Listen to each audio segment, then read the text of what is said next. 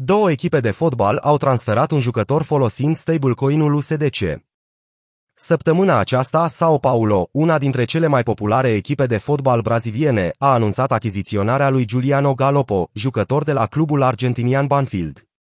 Un lucru obișnuit în lumea fotbalului, însă un eveniment unic din motiv că banii au fost transferați sub formă de USD Coin, USDC, o monedă stabilă, prin intermediul platformei de tranzacționare latino-americane Bizo. Stablecoin-urile sau monedele stabile sunt active digitale concepute să aibă o valoare exactă legată de un activ de bază precum dolarul american sau aurul, astfel încât să reflecte prețul acestora. Această tranzacție este un moment istoric pentru crypto exchange-ul Bitso, pentru echipa Sao Paulo, dar și pentru America de Sud, a declarat Thales Araujo de Freitas, CEO al Bitso Brazilia. Nu este o coincidență că Sao Paulo a experimentat transferul cu criptomonede pentru a efectua tranzacția. În ianuarie, Bitso, primul criptounicorn din America Latină, a devenit sponsor al clubului, una dintre cele mai mari echipe de fotbal din Brazilia care dețin legendarul stadion Morumbi.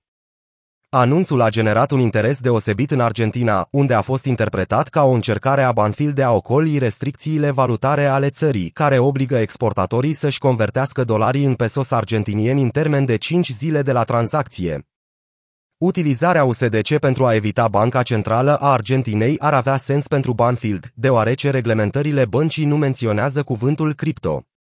Până la urmă, dacă clubul ar fi obligat de Banca Centrală a Argentinei să-și lichideze exporturile pe piața oficială de schimb, ar primi 131 de pesos argentinieni pentru fiecare dolar american, în timp ce dolarul american de pe piețele financiare și informale depășește 300 de pesos argentinieni. USDC a fost folosit ca mijloc de plată pentru a evita riscul valutar, a scris pe Twitter Dante Disparte, director de strategie la Circle, una dintre companiile din spatele USDC. Utilizarea USDC de către Sao Paulo nu este o coincidență. În noiembrie, platforma de tranzacționare a colaborat cu Circle pentru a lansa un produs de transfer internațional, iar până acum colaborarea a fost fructuoasă. Bitso a procesat 1 miliard de dolari în criptotransferuri între Mexic și Statele Unite în prima jumătate a anului 2022, cu 400 de procente mai mult decât în aceeași perioadă a anului trecut și intenționează să proceseze cu 1 miliard de dolari în plus până la sfârșitul lunii decembrie.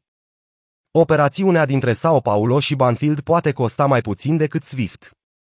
Cu toate acestea, se pare că clubul argentinian nu va putea evita riscul valutar, deoarece clubul va trebui să convertească suma totală a tranzacției în pesos argentinien la cursul de schimb oficial. Niciunul din cluburi încă nu au dezvăluit suma tranzacției, care a fost estimată la 8 milioane de dolari, de ziarul argentinian La Nacion. Aceasta este o sumă semnificativă pentru un club de mărimea lui Banfield. Utilizarea criptomonedelor creează și alte dificultăți pentru Banfield. Deoarece a tranzacționat USDC, clubului i se va interzice timp de 90 de zile să acceseze piața oficială de schimburi pentru a cumpăra jucători.